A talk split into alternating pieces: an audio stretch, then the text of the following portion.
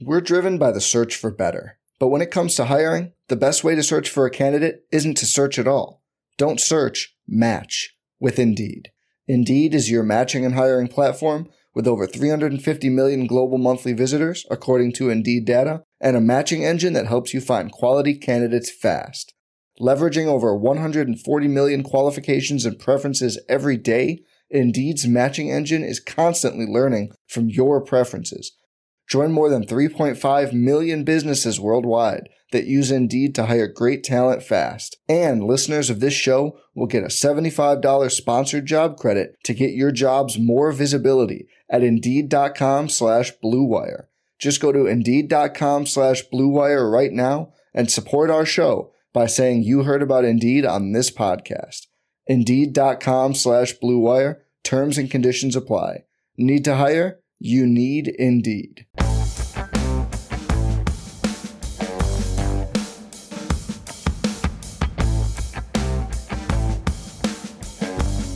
Drafting a super flex puppy over on Underdog. That's what we're going to be talking about today on Stealing Bananas. I'm Ben Gretch. Find my newsletter at bengretch.substack.com. With me, as always, is Shawn Siegele. You can find all of his great work at RotoViz. And Shawn, we're drafting in the new puppy over on Underdog these drafts can start so quick that we are already underway. We drew the 102. Josh Allen went 101. We're kind of indifferent on what to do at quarterback there. It's a pretty big tier after that.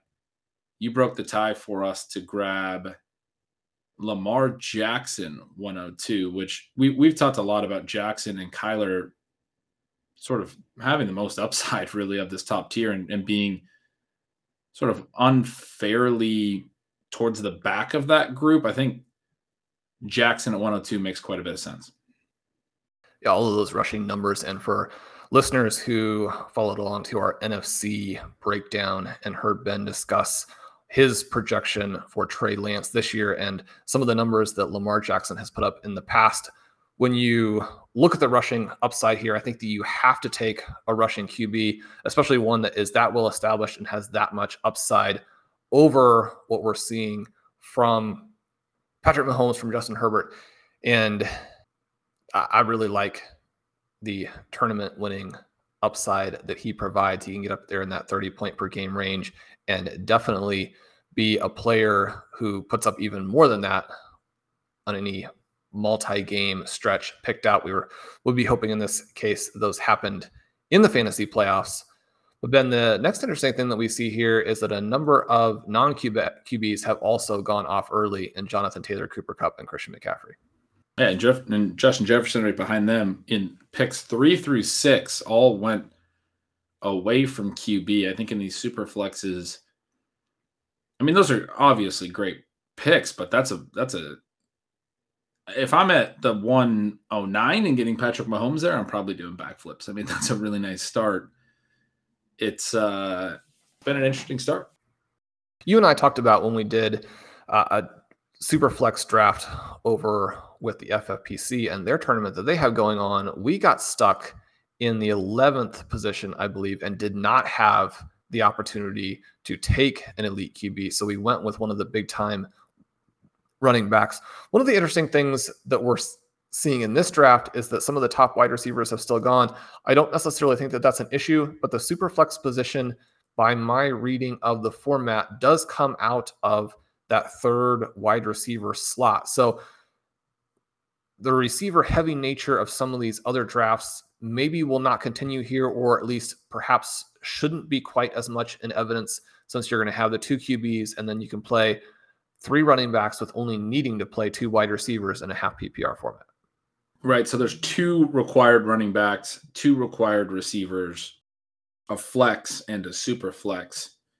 Typically, that super flex is going to be another quarterback. We see Travis Kelce go off the board at the one two turn. The rest of the, and Ja'Marr Chase also went off late in the first. The rest of the picks so far have been quarterbacks who are up to the 204.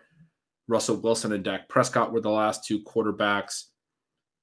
Tom Brady goes off the board at 204. We talked a lot about Lance and liking him. It's not looking like he's going to make it back to us. It would have been pretty fun to start with Lance in the second round here. Ekeler goes 205. and we're five picks away with Lance as the next best quarterback. So seemingly going to miss out on that. Going to have some interesting choices at the two three turn with no real huge position player values either. Sort of that late first grouping from single QB drafts. And Lance does go off the board as well. Stefon Diggs, who would have been probably my favorite non QB on the board there. What are we thinking as we're three picks away? The quarterbacks you have in the queue here are Derek Carr and Justin Fields. You've got Derrick Henry, Davante Adams, De- D'Andre Swift in the queue. It's not looking like a very exciting queue right now. Oh, we need to add some more flair to it. Well, let's uh let's put Matthew Stafford and, and Aaron Rodgers in there. Either of those names get you in. and Stafford quickly goes off the board. We are one pick away. Najee Harris has gone off. You you are interested in Derrick Henry here. Well, I mean, is this not a half PPR format in which he would be the absolute crushing player? So Ben, he goes. We get back here. We have 20 seconds. We're going to have to rush this, but we know that a two QB build in Superflex in these type of tournaments will work. So we don't necessarily have to take one. We can take one. Justin Fields is here. He might come back around. D'Andre Swift. Who's your preference? Let's go Swift. You got him pulled up. Oh, let's see if you get that in. Yep, we did. That's uh, half uh, a second. Yeah, that's. Uh, I, I like your points about not needing quite as much wide receiver firepower. Getting a, a high end running back here, I think, makes a lot of sense. And we can take one of the QBs on the way back, probably. What were you saying about the two QBs? So only taking two and not going to three is been effective in this format? in similar formats. And so, if we wanted to take a Justin Fields here, if we think that he gives us that much additional firepower, we could stay with just the two guys. We can obviously always take a player later if we like CeeDee Lamb, De- Deebo Samuel. Have that. I like I like the elite receiver. If you're comfortable with, with that, let's go with an elite receiver here. So then I don't have really any CeeDee Lamb at this point. He's been very expensive in drafts. The most recent draft I did, he went at the 106. I'm definitely not selecting him there, but the way that this draft fell, I think it was a really fun place to take him.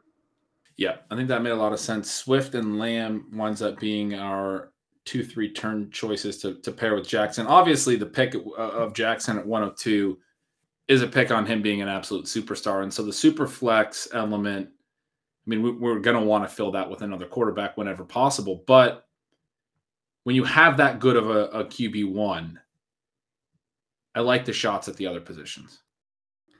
And immediately after our pick, Aaron Rodgers, Dalvin Cook, Kirk Cousins go. So two more of those QBs as we head back around into round three. Cook also coming off there. He's been the preference between Cook and Kamara for most drafters this offseason. Do you think that the difference between those two players in terms of ADP is justified? Yeah, I think a lot of that has to do with you know the suspension risk on on Kamara. Cook's been a tough one. I've seen a, some some pro arguments for him. I can definitely see a big season for him, but I, I mean, I, I'm a little concerned about health and age. He's had some, you know, everybody's sort of injury prone until they're not anymore, but he's had some some issues over the years. It's a big swing type of pick. It's not one that I've been super excited about, but I've definitely I've made in some some of these co-managing situations where my partner's excited about him. That he didn't seem to be a guy that you were particularly on. You were highlighting some players behind him in ADP. Right, and I do think that there's quite a bit of upside there. Um, it's going to be one of the most interesting offenses to see how it develops. A very I don't say think controversial is exactly the right word, but it could go in so many different directions in terms of how it actually plays out if they're able to unlock the receivers a little bit more and create even more room for him. I don't necessarily think that we've seen the best yet from Dalvin Cook on an individual play basis, whether he can hold up to the type of workload that he would need to even justify these somewhat discounted prices is a little bit of a different question. So he does come off the board. Alvin Kamara, Kyle Pitts, Leonard Fournette in this stretch of round four as we're heading back to our pick at the 411. Justin Fields still here. Yeah, that would be kind of a smash. He will play D'Andre Swift in week 17, so we get a little correlation there. We're two picks away now. Keenan Allen comes off the board. It would be pretty exciting to get Fields here at 411. And then do you have a preference on some of these running backs? Nick Chubb, I do think is undervalued in this format. Javonte Williams, you've mentioned that you're not that concerned. Ooh, Melvin Gordon. So we He's get back. available. James Let's Conner talk- available. Go for it. I, I want I want to take Fields. Uh, I mean, I, I love the, the little correlation with D'Andre Swift in Week 17. He made it all the way back to us. Jameis Winston went off the board. Chubb went off. I, want to get more on your thoughts on him being undervalued in this format. I don't think I've ever heard you say Nick Chubb and undervalued in the same sentence. As far as the running backs, my hope would be that Javonte Williams swings back around. He's the guy that I still want, that I think has the massive upside. We've talked a lot about him, I think, this offseason where you know, I've been reading into them letting Melvin Gordon sit on the market for long enough as a as a sign that they are comfortable with with Williams as sort of the star and, and that he can he can grow into that. Maybe not from week one, but certainly throughout the year. And you like him even with James Conner also available here, who has pretty ridiculous expected point upside. Yep, that would be the move for me. You like Conner more there? Well, I'm I'm coming back around to this idea that, and not necessarily even coming back around, but I think that his the gap between Conner and Fournette, I think, is greater than what the actual expected points for both of those guys will be this season in terms of what their workload is. Anytime that we do either pass on James Conner or select James Conner, discuss James Conner, then we do have to note that Eno Benjamin is getting some buzz. So uh, why would you take James Conner here when you can just take Eno Benjamin in the last round? Right. I mean, absolute superstar running back behind him. What are you going to do? But Darrel Williams is the one that's been shooting up draft boards. That's been kind of funny. I don't know if I need to ask your opinion on that, but I uh, have thought of you as I've seen that Darrel Williams has risen several rounds in in draft equity. Well, I'm very proud of, of Darrel Williams because he's someone who doesn't have NFL talent and yet has been willing to play so hard, to practice so hard, and to execute so precisely to make so few mistakes that he is in the NFL and may play a big role in the Cardinals passing game. And so, you know, we're not necessarily on him for fantasy, but as someone who has So- overperformed their talent level, I mean, Darren Williams deserves just all the applause that you can give him. I mean, that's it's a great underdog story. It's a great human story. I'm I'm excited for what he's done, and and if he breaks out with the Cardinals, you know, we won't have a ton of him, but we'll be very excited for him. He seems like such a cool dude. There's no one who gives a better backhanded compliment or insult. I don't know what to even call that than you, but That's not that with- one of those things. It's just I'm very praise for what proud of him because he's not an NFL talent, but he's stuck at the NFL level as a but again, I mean, that's. I mean, I'm not a an ATP tour level tennis player. If I had managed to get some matches out there, I would be very proud of myself for doing that. But I was not able to, or But get the in same the same time, vicinity. in terms of your I don't want to. I don't want to give people the, the the impression that I was like a match or two away. I was like thousands of matches away. So, anyway, Ben, as we come back to here, I love Darrel Williams. We're not drafting him. we have some receivers coming off the board in Michael Pittman, Jaylen Waddle, Marquise Brown, Courtland Sutton, Diontae Johnson. That's kind of the stretch that we see go off in that range in every draft. Yep, and we are going to be maybe a little bit lighter receiver. We do have Lamb already on board. Diontae's the one that would have loved to see come back. Again, talk about that week 17 correlation. We took Lamar Jackson, Baltimore Pitt, week 17. Would have been a nice little bet there. If Lamar has the monster week 17, you would expect Deontay catches a lot of balls, but just didn't really line up with where we are on the complete opposite turn. He goes at 601.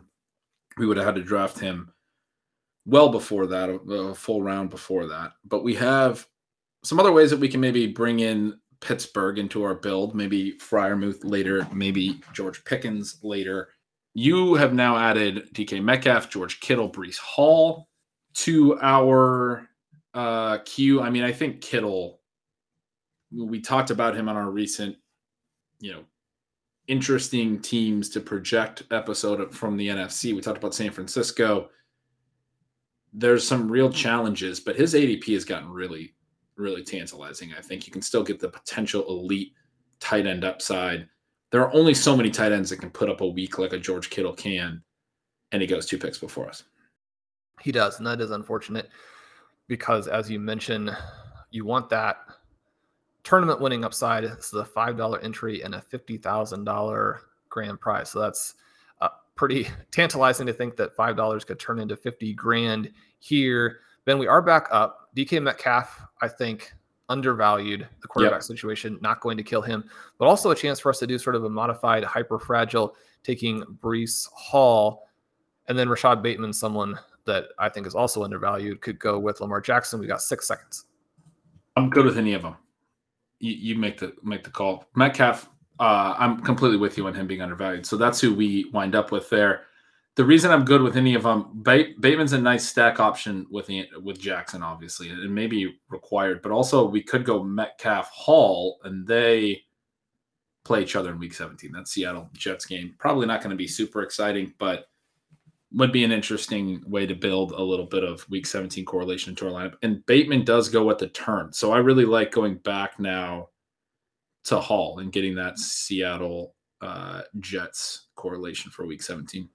And you think that the Jets could jump on top with three early Breece Hall touchdowns that force the Seahawks to be very aggressive in the passing game. Yeah, and then you're just throwing it up to DK Metcalf all day. It's a very nice little, uh, little correlation. Those two. I mean, the odds that that game shoots out are low, but we don't know a whole lot, and that's sort of the whole point with the Week 17 correlation stuff. If they're picks that you actually like, there's i mean it's just an added benefit where they, they're playing each other and for one of them to hit something fun has to happen in this game a little bit. A lot of things can happen in football games even between offenses that are not very fun. And, and these, these are probably not going to be super fun offenses but you got to have the big week 17 score. That's where so much of the the equity is in these big best ball tournaments. Now ben the next one here and the only reason i'm asking you about him is because it seems like he could undergo a massive ADP crash. There are some concerns that J.K. Dobbins will not be ready for the early part of the season. Most of the things that I have been seeing suggest that the Ravens are very excited about how has his rehab has been going and that he's going to be the focal point of this offense. But there have been some sound bites from recent workouts where, you know, the coaching staff obviously would love to have these guys out on the field for me, there's almost this little bit of a dynamic where Dobbins, I expect to be healthy and to contribute, even if it's a little bit limited in the first month, which I guess I'm not necessarily projecting, but if it is, you can overcome that. The fact that Gus Edwards, you know, probably if he's in a situation where he's also a little bit limited, then for me, Dobbins could end up with more work even than we're kind of expecting. And that's within the context where there are going to be so many rushing attempts in this Ravens offense that I'm not even sure the second and third running backs really matter because you don't want Dobbins to carry that many times. Yeah, I like that. I'm I'm very comfortable with the Lamar Dobbins stack. I mean, I think part of the Lamar pick is simply that the Ravens will get back to a very functional offense. That I think correlates with Dobbins' upside, even though they, you know, they're, they're both of their upside is is very much on the rushing side, but it could be we know from the past few seasons when they were at their best, it could be a very, very good rushing attack, obviously. Do any of these QBs interest you? If we decide to go for a third quarterback, I was going to ask about Matt Jones, Mac Jones. He goes right there. He's the player I expect to have a second year breakout. The rest of the names now are pretty unappealing. Now with Jones, the issue was that he probably isn't going to add the rushing value to make him a strong play unless he really blows up as a passer, which that requires Jakobi Meyers and Tyquan Thornton and DeVante Parker to probably play extremely well. The rest of these guys, until we get down into really the rookies now, I think are probably undraftable. Is there anyone in there that you want us to keep in mind? No. no, I think at this point you're at a tier, like you you kind of are implying you're at a tier where the, cost after Mac Jones doesn't make a lot of sense here in, in the, the eighth round of a super flex draft. You can make a similar bet in the 20th if you want to, or the 18th if you want to add an additional quarterback to your build. Now, the position that we haven't added yet and is going to play a little bit more of a role because one starting position essentially gets taken away by that super flex is the tight end. Currently, the board here by ADP Knox, Ertz, Freiermuth, Gesicki. I don't know that any of those players would necessarily make me want to select them ahead of a Dobbins or a Drake London, who is currently the top wide receiver that we have in our queue. I'm with you on Dobbins for sure. Uh, and I, I want London. The only argument I'd make it tight end for the reasons you just said about the value of, of the position as well is the again, I'm going to go back to week 17 correlation, but I would certainly if we got Dobbins here on the swing back, it might make sense to lock up Freiermuth because we are, you know, we're betting Lamar and, and Dobbins. We'd like a little bit of exposure to the Steelers, I think. With the news that it doesn't look like it will be Pickett at the beginning, does that push you higher or lower on the skill position players? I think a little bit higher, but I'm I mean, I'm not I'm hoping that one of those two gives them uh decent quarterback play. And they're obviously going to switch between them if if either of them is bad. So you have Trubisky and Pickett. And I, I think the way that I'm looking at it is that we're we're sort of hoping that they land on a guy for a stretch that plays decent quarterback. So London is still there. If you want to go there and, and risk it with Freiermuth, I'm comfortable with that. I mean, London is a very nice pick at this point. We did take Dobbins at 8'11. Sort of making that argument for Freiermuth. I don't think it's a net like I do I do want to dip into Pittsburgh, but uh we can go there with with uh with Pickens later or you know, other there's other ways. No, I do think that because of where we are specifically right now in the draft, that there still a decent chance that Freiermuth falls. The Right. fact that Gronkowski is no longer really in the discussion makes it a little bit less likely. But I, I think that we're going to have running back, wide receiver come off the board in the interim. Gesicki, someone we can also look at from a, a scoring perspective, and then we have Albert O. Gerald Everett and Noah Fant obviously available very late. I guess the only reason that I wouldn't push for Freiermuth, who is one of my favorite guys, is one of my favorite guys last year. I'm concerned the offense isn't going to support players beyond Diontae Johnson to the level that they're still being drafted. They may fall a little bit more. And then just the depth at the tight end position. This may be a draft where we actually are, are more comfortable going with just the late guys. I've been taking three tight ends in some of the Best Ball Mania three drafts, even though there are some trade offs, obviously, in an 18 round draft when you take three guys. What do you think about the what do you think about the correlation stuff as it relates to our commitment to Baltimore right now and the size of these playoff fields? We want a significant week 17 upside. We're expecting essentially Lamar and and J.K. Dobbins to be Baltimore to be out ahead, to be running effectively, to, to be hopefully scoring touchdowns in the first half on the ground and then potentially pushing Pittsburgh into a very pass heavy outcome in their on their side of things. I don't I think when we draft together, you're not as concerned about the stacks, I, I would say, as when I draft with uh, our, our buddies Pat and Pete over on ship chasing. So I'm kind of curious just broadly. What what are your thoughts?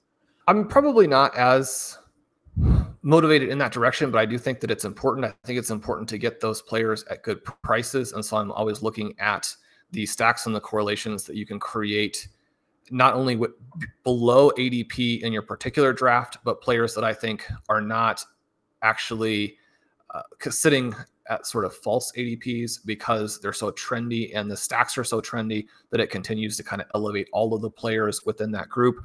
I think that we want to definitely focus on making sure that we make the playoffs as many teams as we can get in. Then that element will give us more chances if we end up not chasing a few of these player combinations and then have a unique team as we progress through the tournament. I think that that really can help us. I also think that the main thing as we're trying to get into week 17 and let the power of our elite team work, we want to make sure that if there are opportunities to really benefit from the game environment in week 16 again to maximize the teams that we have in the finals that's something that i'm also looking at. So it's just a mix there. I want to make sure that the number one thing that we do is build a good structure and draft players who have asymmetrical upside at their adp within that if we can especially get some of these sort of stealth stacks or stealth correlation plays i do really like that dynamic. And we did get that with Baltimore's Week 16 opponent Atlanta by grabbing Drake London there. So that was a very nice call.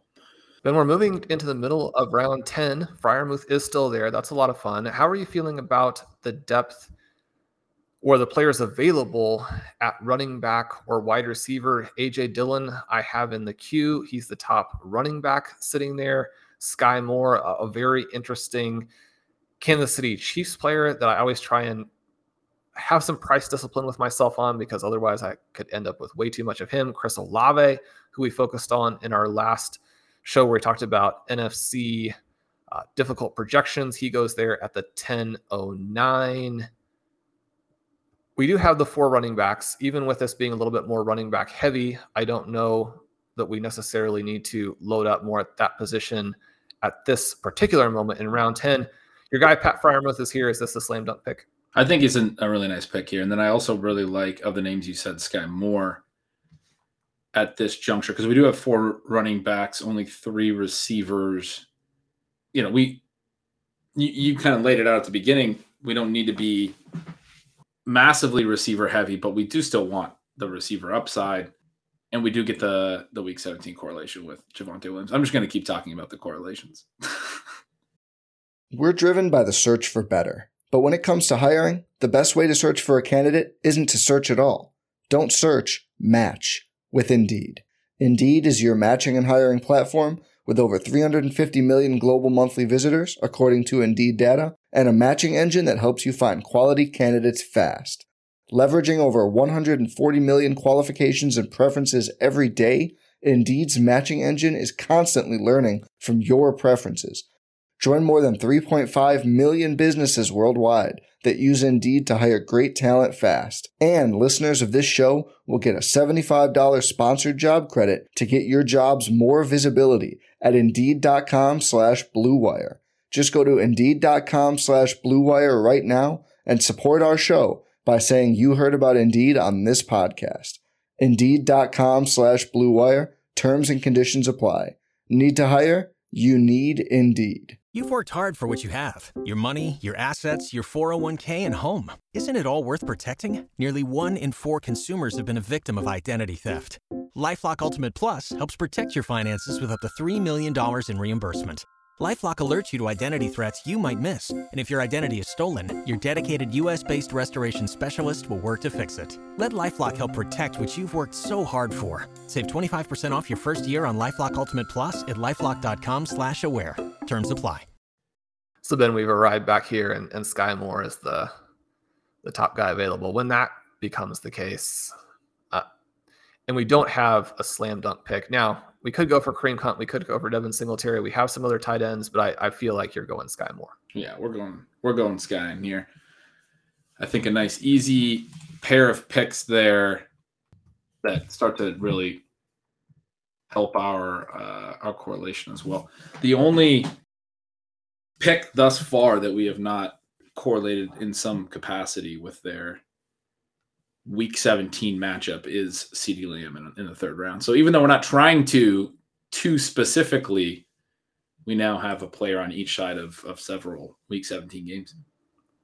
Very nice. Very nice. And just to remind listeners, we now have Lamar Jackson and Justin Fields at QB, D'Andre Swift, Javonte Williams, Bryce, Breece Hall, and J.K. Dobbins at running back, CeeDee Lamb, DK Metcalf, Drake London, and Skyy Moore receiver, Pat Freiermuth at tight end.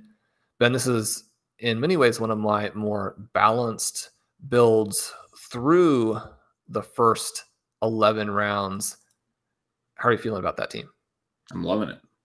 I mean, I, I think the the young firepower running back is so fun. Swift, Javonte, Breece Hall, J.K. Dobbins is just a really, really fun four man group. We have both Lamar and Fields providing a ton of rushing upside. We have Lamb and Metcalf to kind of bookend our, our receivers with two rookie receivers that we really like their upside, Drake London and Skyy Moore. We already got a tight end that we like. We do need to get more tight end firepower, as you noted, but it is a very balanced build. Each of the different little position groups, the way that we've approached them is, is something I'm very excited about. It's a fun team so far. Now, one of the things that we've mentioned on a few of the shows is playing both sides of that Buffalo Bills rushing attack. It's not going to get back to us there, but James Cook goes at the 11 11. The previous three picks were Kareem Hunt, Melvin Gordon, Cordarrelle Patterson. So a nice little pocket of running back value. All four of those guys would be potential players for me. Probably not Gordon, obviously, in this particular draft. This is another illustration of the way that there are these pockets of zero RB value as you move through the draft. And if Well, you then the next two that are on the board here, Chase Edmonds and Rashaad Penny, I think also fit in that group and could go pretty quick here as well. But I mean, I think at this point, Chase Edmonds makes a lot of sense. I think at this point, Rashaad Penny makes a lot of sense. Chase Edmonds definitely, although you could argue that his upside is neutralized a tiny bit in the half PPR format. In terms of Rashaad Penny, are you are you coming around to this Seahawks offense? Are you coming around or not coming around, but just you're still excited about about the fact that Rashaad Penny was you know one of the top two or three running backs in football last year? How do you think that plays out with him and Walker? Now that we've had some time to kind of digest, I think they're going to be run heavy. I think the the little discount you get against Walker is a reasonable thing to take because I think they're both probably talented backs. And there's multiple ways it could play out, but things could certainly go positively for Penny. So it's more just a, a price and player specific, not so much offense. I mean, they're gonna they're gonna run enough, but yeah, Penny was really good down the stretch last year. I mean, that's that's the the short version, and then just the the price point on that. So I almost don't want to bring up the wide receiver options that we're hoping come back around to us. At tight end, we have Albert O, Gerald Everett, Noah Fant. You looking at a two tight end build, a three tight end build, the fact that we're going with only the two QBs in a super flex draft here, and again, there are reasons to believe that that will work. Does that make you a little bit more interested in, in taking three of the tight ends, or do you have a specific target that you want us to kind of navigate our way toward? I'm definitely comfortable going through tight ends here, and no, I don't really have a specific target in mind. Uh, Albert O is at the top of our queue right now, and I think makes a lot of sense. Again, with Javonte and Skyy Moore, and already kind of betting on this Denver Kansas City Week 17 game a little bit. I'm just again, I'm just going to keep talking about Week 17. this is becoming the Week 17 show. The Week 17 show. And speaking of that, perhaps my most, well, perhaps my favorite Week 17 matchup that's a tiny bit more below the radar is one here between the Atlanta Falcons and the Arizona Cardinals. I, I the the name you didn't want to say, one of the names you didn't want to say was Rondale Moore. I am very much on board. So we take Moore at the 12 11. Again, this is a super flex draft. He gives us that year two leap upside. We took a couple of rookies. We have some established superstars in CeeDee Lamb and DK Metcalf. Then we hadn't been able to select a year two leap guy yet and being able to get more there. He's someone who is always just going ahead of where I want to take him, even though I'm very high on him. It, it's such a relief to finally get him in a draft. That's the first time you've taken him. It's one of the first times. Now we have we're back on the clock. We have 20 seconds. We've got these three tight ends. We just did a show where we talked about Jarvis Landry as being a potential wide receiver. Is he someone that you like in this format? Well, I think him or Albert O are the picks here. I'd go either way. So we'll take Landry, and now we're gambling a little bit on Albert O coming back around, but his ADP is quite a bit lower. He is someone who has fallen because Pat's favorite prospect from the 2022 NFL draft, Greg Dulcich, has been generating puff pieces out of Denver as if he is the second coming of Evan Engram or Aaron Hernandez or well, I mean, there aren't that many tight ends who came out and had massive rookie seasons, especially not guys who were drafted outside the range that Kyle Pitts went out. I've been trying to continue to move down the price at which I'm willing to load up on Albert O, but I do think that there is potential for a lot of two tight end sets in this offense. These guys a little bit different. Albert O, one of the most athletic tight ends in the entire NFL. He was fantastic on a per route basis last year. you consider what they had at quarterback last year and what they're going to have this year with Russell Wilson, it's very hard for me to not get exposure to both of these guys. But especially when we know kind of what the arc tends to be for tight ends, and I would never let that push me off of a guy I actually thought was going to score huge points in a season. The player who you know just did that with Kyle Pitts. I mean, you wouldn't let that push him off him. But we're tending to look at tight ends probably scoring more points in year two. Albert O, a guy who has the experience where he could be a breakout star of the 2022 season. Yeah, but I like what you said about trying to get better prices on him as we have been hearing more about Dulcich. The guy who just went off was Cole Kmet. We didn't have in our queue. Did we just miss him, or are you? That was sort of a mistake him? on my part. Uh, okay. I I don't know if he wasn't quite in the range there that I was looking at, or I missed him. He's someone else, especially with the Fields, yeah, Fields, and it, it, I was trying to convince Pat to to select Justin Fields in a draft that we were doing, and failed. But one of the things that I came across as I was doing my Justin Fields puff piece research, which does need to be a, a big part of your fantasy offseason. Also, more puff pieces on Cole Kmet. He's another fantastic option for this year. Yeah. I mean, now that you have that response, I'm I feel like we missed one there because we probably aren't going to be stacking fields late in this draft with like a Velus Jones or any of his receiving options. Uh Kmet would have made for a nice pairing and really one of the only ways that makes sense to pair Fields. But Fields is a guy too, where I think that you can play him solo. And I like these players, and I'm kind of loading up on players where I do feel like you can play them solo. And because their stack options are not compelling to drafters, I think that that's also knocking down their sort of standalone prices. And one of the things that we saw here is we were able to get Justin Fields in a super flex draft later than we thought. I still like that element of it. I think that Justin Fields, you had mentioned that uh, Trey Lance is going to rush for a huge number of yards this season. I think Justin Fields is actually going to rush more too. One of the things that I was reading is that when they initially came in, they were trying to get him to throw on this clock. They quickly realized that he has much more of a Russell Wilson type of game where he needs to extend plays, use that elite downfield accuracy, use that outside the pocket rushing ability.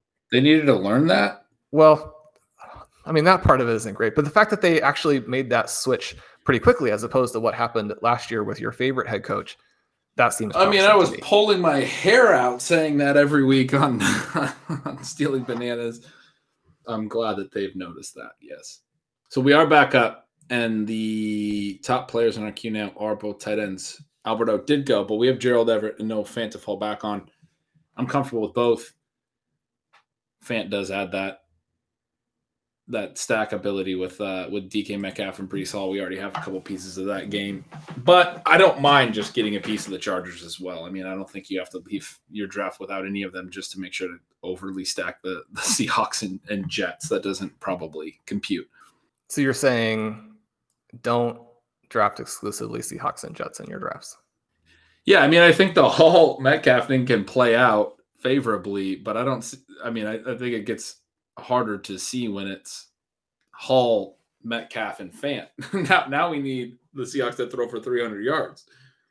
So then a player who is falling due to the Deshaun Watson fallout has been David Bell. I actually think it makes more sense for Amari Cooper to fall. I'm still very much on this David Bell breakout season. I think that in many ways he should be the guy who is a little bit sort of quarterback agnostic. He's going to be able to perform in a variety of contexts.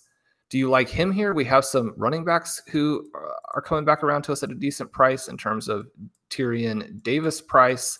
James Robinson, we discussed why we're not necessarily on him. Yeah, let's go Bell. I'm, I'm I want to get as much of him as I can right now. I agree. So that's a couple fun picks, guys that we like. Don't necessarily, you know, correlate particularly well or whatever. But that's another reason why I don't mind, you know, some of the earlier picks we made with the correlation and stuff is you were talking about some of the benefits of potentially having unique rosters. If we hit on a guy like Everett or a guy like Bell, and that they're a real big producer coming down the stretch, but we have pieces of these other games, and then we're adding those, you know, sort of one-offs. I, I, I mean, I, you can see ways that, that can really play out all right. So we're through 15 rounds in terms of our picks. We're in the middle of the 15th round here in terms of other drafters, Marvin Jones, DJ Chark, Tyler Higbee, the three most recent players to come off. DJ Chark, someone that I do have interest in in some drafts. What are you seeing here from a big picture perspective? And I'll switch the, the view over so we can see sort of the most recent three rounds. How do you think this draft is, show, is shaping up overall? We're, we're deep at receiver, I think, now, even though we were a little bit slow. And it's one of the advantages of Superflex is is some of these Jarvis and Landry types. You know, there's not going to be as much hammering of the wide receiver as you get into the the double digit rounds, so you can kind of pick out your preferred receiver targets and, and build out a receiver room that's still pretty strong, even when you don't use the early picks at receiver. But getting Landry, getting Bell, getting Rondale Moore prior to that, I think gave us some pretty good depth at receiver when you talked about the the situation where we might only need to be starting three most weeks. I'm sort of hoping because we want to be using two quarterbacks. I wonder, as I'm thinking big picture, we're, we're also sort of a hyper fragile running back build where we took four upside young running backs. We can add another running back. I think we can just make a bet on those four. It's a little bit tough because, as you were saying, with the receiver situation, you might want to be trying to flex a running back sometimes. It's part of the reason we were a little bit heavier there. But I'm starting to to think about this possibility of adding both a third tight end and also potentially a third quarterback with one of these upside rookies, or you know, if there's a swing that we think we can make a quarterback. So Noah Fant goes off the board at the turn there. That is frustrating for me because he really was someone I wanted to also add in. We did kind of want to have the three tight ends in a scenario where Freiermuth and Everett are guys we're excited by. We have them on a lot of rosters, but probably don't give us that individual game upside in quite the same way. Once you're looking at trying to progress through multiple rounds of the playoff format, to have three guys who could potentially be the guy that week who helps get you through, I think that part of it is something you have to really strongly consider. I don't know that there's another tight end now that we would really look at. Although we could take Trey McBride, we could take Dulcich in the last round, yeah, and, and play it that way. I'm not in love with, uh, or uh, really not even particularly fond of of uh, Austin Hooper, but he would give us that correlation with CeeDee Lamb. We could continue to build out our correlation. They play Dallas in Week 17. I, I wondered about him because he has been a high reception type of tight end and they do have some question marks at wide receiver now. I know he's not your your favorite guy probably, but he would probably be the one that I would look at as a potential tack on or just going to tight ends. Are there, eh, are there any QBs? Have you clicked over to the QB side yet? Well, Ben, I think we want to look at last QB in round. So pretty ugly there, as you no. can see. Yeah. yeah. In in round 18. And we are coming up here. We are picking in one spot. Now we are on the clock. Running back has been fairly picked over. We could select someone like a Marlon Mack, who looks like he'll be the starter. We could take a Sony Michel. Mack, Wan'Dale Robinson are probably the top guys here for me. Is it a Wan'Dale team or a Mack team? I, I think it's a Wan'Dale team. I, I, I could I could see going either way. Probably a Mack team, but we were running low on the clock there, and Wan'Dale was top of the queue, so it became a Wan'Dale team. We we do have a decent rookie receiver contingent, and I think we had more depth at, at receiver, so maybe it would have made more sense to, to go Mack there. But now we're in a position we have two spots left, correct? Correct. Two spots left. We're back up, so we can actually take Mack and then look at the third depth tight end. tight end or the depth QB in round 18. Just kind of eyeballing it here. Any other running backs who jump out to you as more exciting? No, I think Mack's a good call. I mean, the the buzz right now is that he could be the starter. I think he's going to jump quite a bit in ADP if we continue to hear that that slow little drum beat. It's not exciting, but there's certainly a positive element to where if he's going five rounds higher, as people are realizing in August that he might be the guy who gets 15 carries in week one, it, it's a nice piece to have in in a June draft. I think so as well. And before the injury, Mack actually a very dynamic running back, almost certainly undervalued.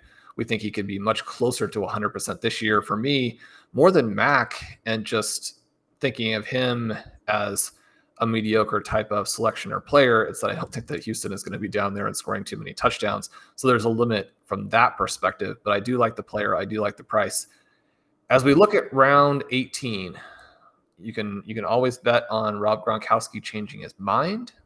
We can gamble on the idea that Malik Willis wins a starting job early enough to become interesting. I'll put Sam Howell in our queue just for good luck. I don't think we'll select him, but a good luck charm for us this year. Oh, Matt Corral's still there? Matt Corral is. Are you concerned that uh, they don't seem to like his pre uh, pre snap work so far? They claim he's very good after the snap occurs.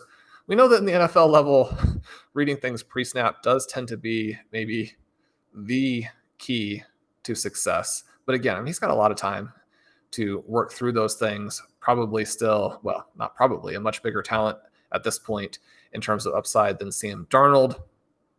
You seem to be overlooking Teddy Bridgewater, who somehow has gotten himself to the top of the player board here. I think in part because they're not showing ADP for any of the rest of these quarterbacks.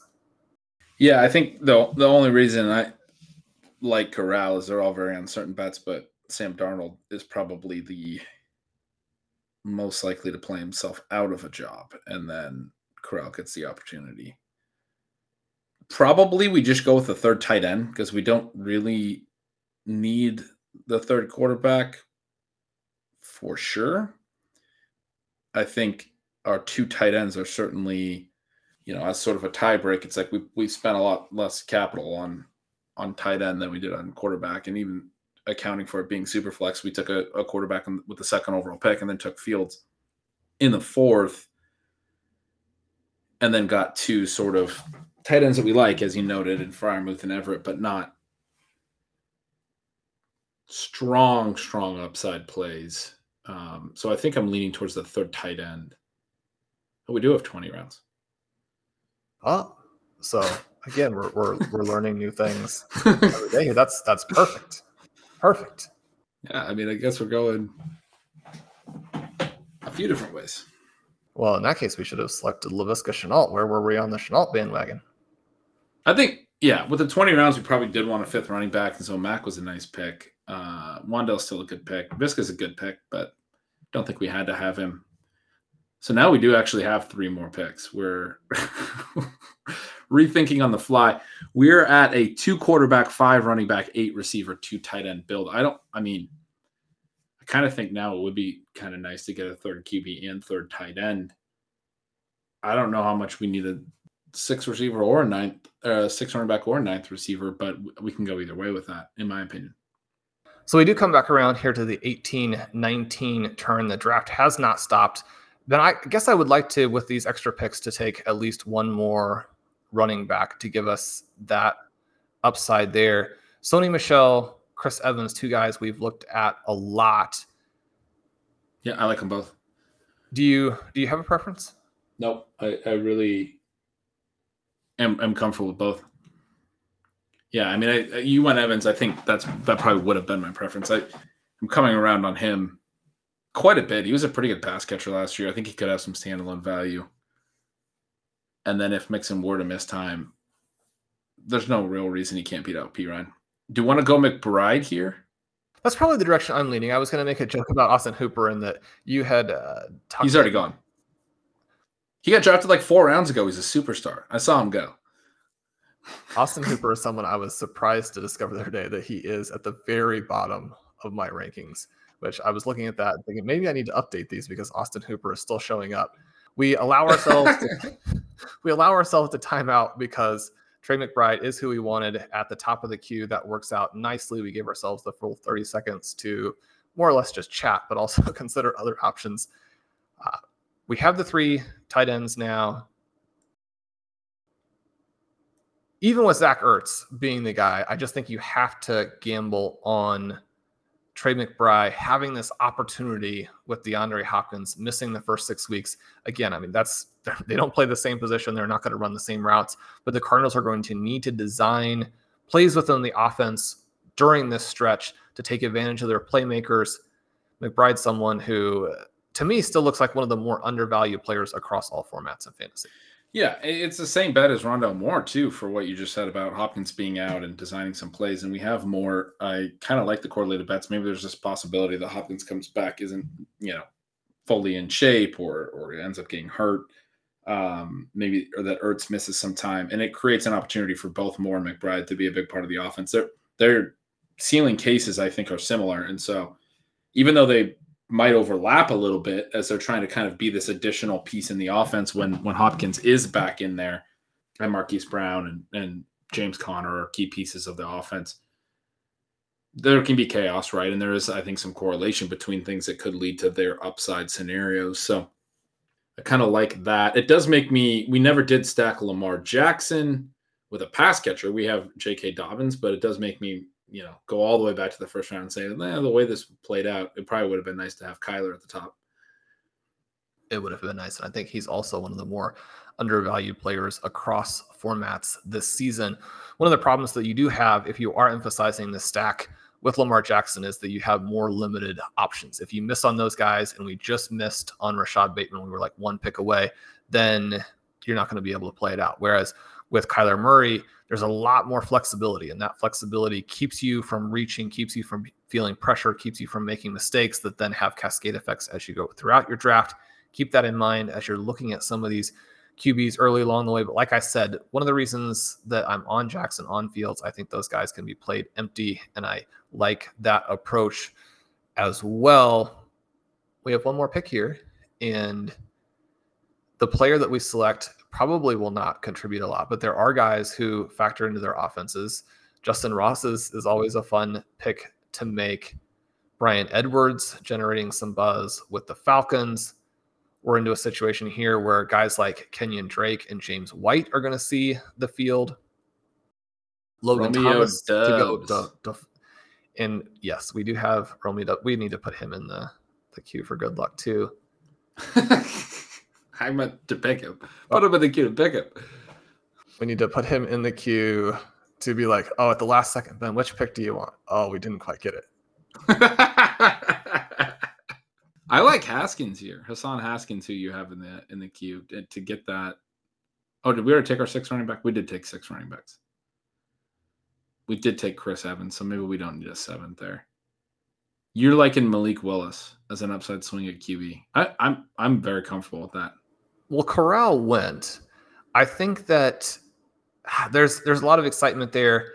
It's hard for me actually to see a scenario where this team wins without Lamar Jackson or Justin Fields being the engine that runs it. I could see a situation where Hassan Haskins falls into a very big workload, scores a lot of points down the stretch. One of the reasons why kind of balancing running back and wide receiver in this particular format, the way the flexes work, and where we started out with sort of the modified type hyper fragile, but then we're very wide receiver heavy and we like our receivers. We definitely don't need another receiver. So at this point, I think it does come down to whether or not we want to take this pure flyer on Willis that probably doesn't play out, or whether we want to add ourselves another running back. We saw how running backs who were drafted in this range in 2021 became the drivers for tournament titles, I'm willing to go either way. Yeah, let's go Haskins. That was, I mean, you're willing to go either way, but you you, you made a pretty good case for taking taking Haskins there, and I do like it. Now we got the the CeeDee Lamb correlation I was so worried about. Hassan Haskins, 25 carries, 150 yards. CeeDee Lamb comes back, 15 targets, 12 catches. That Titans Dallas game will be our key.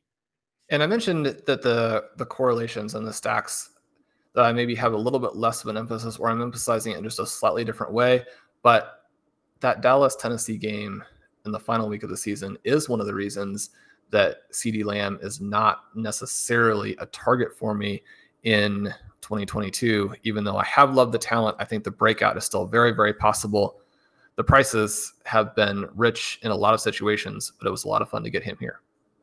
Yeah, but it's not just the Tennessee game. I mean, they are at Jacksonville in week 15. They play Philly at home in week 16. A lot of reason to be excited about Philly, but could be some concern about a run heavy team there. it's possible that their whole playoff stretch is not, you know, as offensive. You know, none of those games scream offensive excitement. So I can hear that for sure. Well, Ben, this has been a lot of fun. We got two bonus rounds. You can never go wrong when you get to draft a little bit more. We've gotten our first taste of the Superflex puppy, which looks like just an absolutely fantastic format. I know you and I will be doing some more drafts in that. We'll have some Best Ball Mania drafts. We have some FFPC drafts coming up that we're very, very excited about. We still may do another RotoViz Triflex Dynasty League if that kind of works into the schedule over the upcoming time period. You have a couple of very uh, just thrilling, I think, family events and trips that you have planned. So I'm excited for you there. This has been a lot of fun. Yep, it's been a blast. I'm excited. I'm going to be taking off for uh, a wedding in Hawaii and then a, a fun uh, family weekend following that and over the 4th of July. So, those of you who are listening to this, I'm probably in Hawaii while you're listening to it. Shawn, let's run down the, the full roster. So, we have Lamar Jackson and Justin Fields at quarterback. We took D'Andre Swift, Javonte Williams, Breece Hall, J.K. Dobbins, Marlon Mack, Chris Evans, and Hassan Haskins at running back. Our wide receivers were CeeDee Lamb, DK Metcalf, Drake London, Skyy Moore, Rondale Moore. Always got to get two mores on your team. Jarvis Landry, David Bell, and Wan'Dale Robinson. And the tight ends were Pat Freiermuth, Gerald Everett, and Trey McBride. So a fun team, a lot of rookie flair like usual for us. A lot of young second year, third year breakout candidates as well. Mixed in Jarvis Landry. What do you think about the overall roster?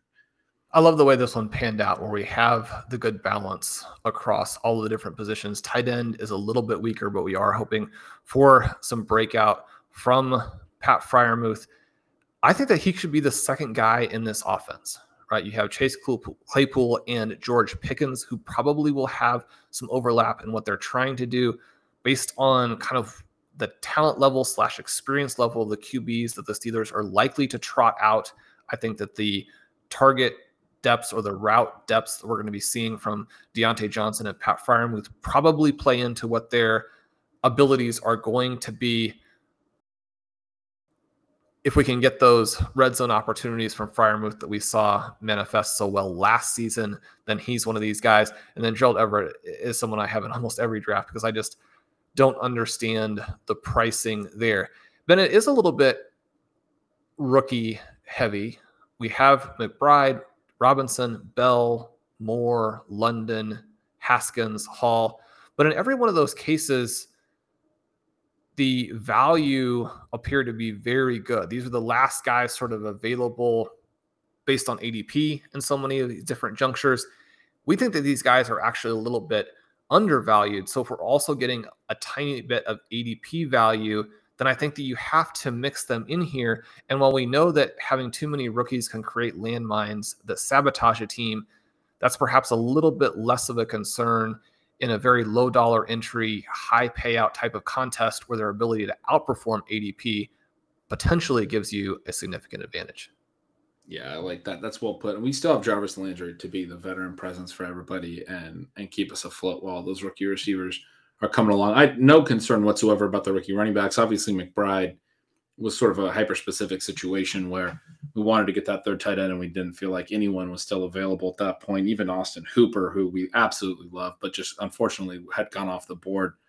Um, couldn't even get a smile out of you on that one. But the receiver room is the one that maybe it's a, a slight concern, and yet that's why you draft Jarvis Landry, right? yeah, I guess I'm not worried about these receivers with Lamb and Metcalf early. Metcalf being undervalued, and then you have Drake London, who uh, to pick any particular player and say that they're going to be the Justin Jefferson. I mean, nobody's going to be a Ja'Marr Chase type of player, but even you think back to the previous year, and Brandon Aiyuk was a guy who just contributed so much as a rookie, and it's easy to forget that based on his fallback as a sophomore, but recent years have given a lot of scoring opportunities to these rookies. Those players have had very high win rates. The ones who hit, obviously, the ones who missed can really take your team apart.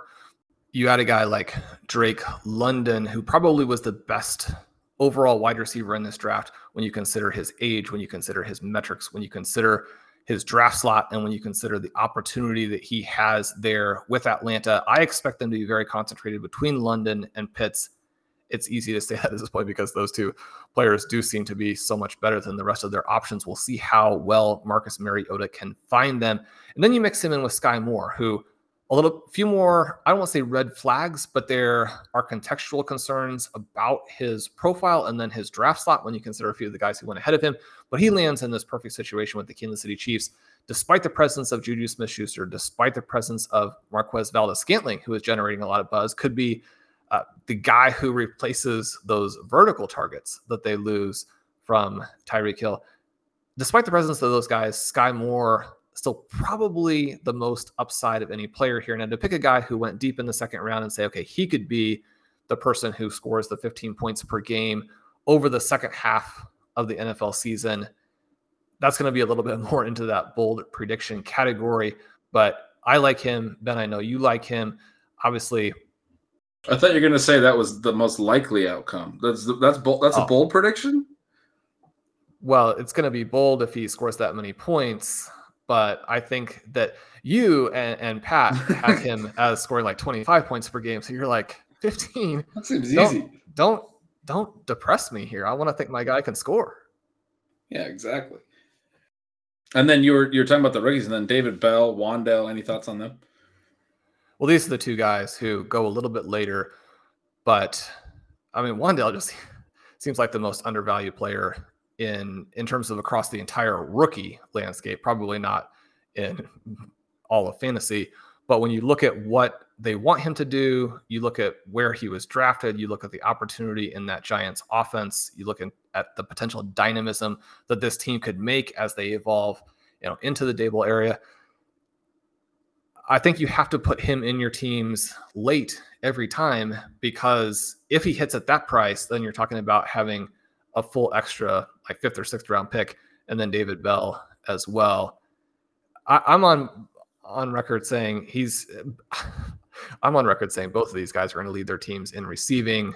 That is almost certainly ridiculous.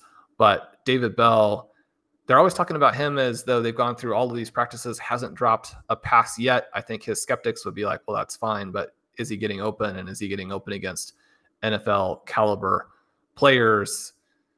and he got open a lot in college. I think he's going to do fine here. Maybe he's just Tyler Boyd. And one of the things that we saw with Tyler Boyd is it actually took the third season before he was able to fully translate what he was able to do at Pittsburgh to doing that same thing with Cincinnati. He's obviously not going super early in 2022 drafts, and part of the people, in part because of the people ahead of him on his team.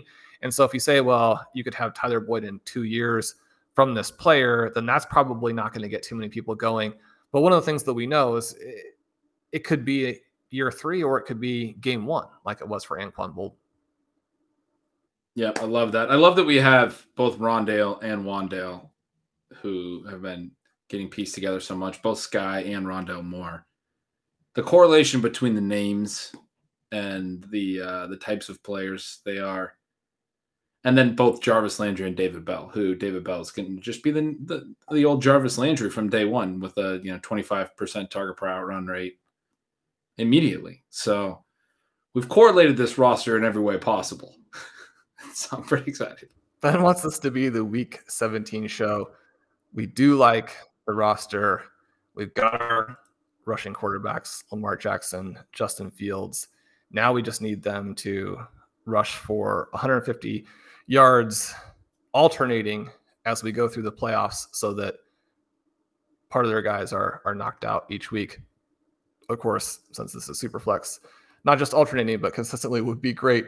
Ben, you have any more to add for this team? This was a, a fun draft and a very nice construction. I no, it was fun. We, I mean, we just kind of decided to pull it up. We did, obviously didn't even know how many rounds there were. We're gonna have to think more about strategy, I think. But I, I liked your uh, initial thoughts about the the one fewer wide receiver position, and we were still able to build a really interesting wide receiver group when we talk about how rookie heavy it is, I think there's an advantage there where we don't actually, I mean, we're probably not starting more than three in most weeks.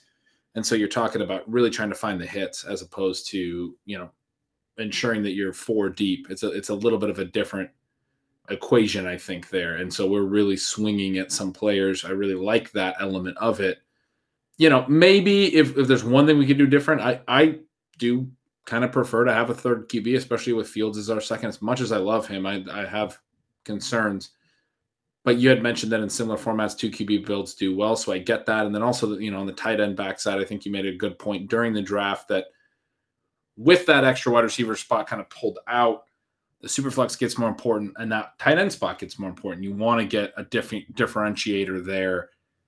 I feel good about, frankly, about our running back production, which is rare. And I do feel good about our ability to get the wide receiver hits to fill those spots. If this team doesn't succeed, it's probably because these two quarterbacks don't do enough just with the two QB build. And then the tight ends is the other concern, right? Uh, do we get enough out of those three but it's a fun team, and so there's you know a lesson learned. A couple other ways we could think through think through it next time. We were looking, I know, at Kittle, you know, as he was starting to slip, but maybe mixing in an elite tight end with one of those early picks instead of as many early running backs as we took. We knew we didn't necessarily need to be as deep at receiver. Gave us some ability to detour. Maybe we didn't. You know, we're not we're not so used to detouring from those early wide receiver picks, so a little rusty there maybe would have liked to to land a Pitts or a, a, a superstar tight end. But otherwise, I think uh, a pretty a pretty phenomenal draft. Yeah, it was a lot of fun, and we're going to release this one. Uh, sort of as a bonus episode, but a bonus episode that kind of comes out at the normal time because, as Ben mentioned, he is going to be in Hawaii. You can get these episodes when they drop, including the bonus episodes, by subscribing to the feed. We always appreciate it when you leave us a rating and review. That'll do it for today's Superflex puppy draft at Underdog. If you want to draft with us, make sure you use the coupon code RotoViz. When you sign up, you'll get the 100% deposit match up to $100.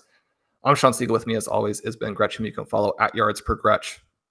Make sure you sign up to Stealing Signals. If you want to join us at RotoViz, you can use the coupon code RVRadio2022 at checkout to get 10% off your one year subscription. It's been a lot of fun doing this with you guys. We'll be back with some more drafts and some more content soon. We'll talk to you then.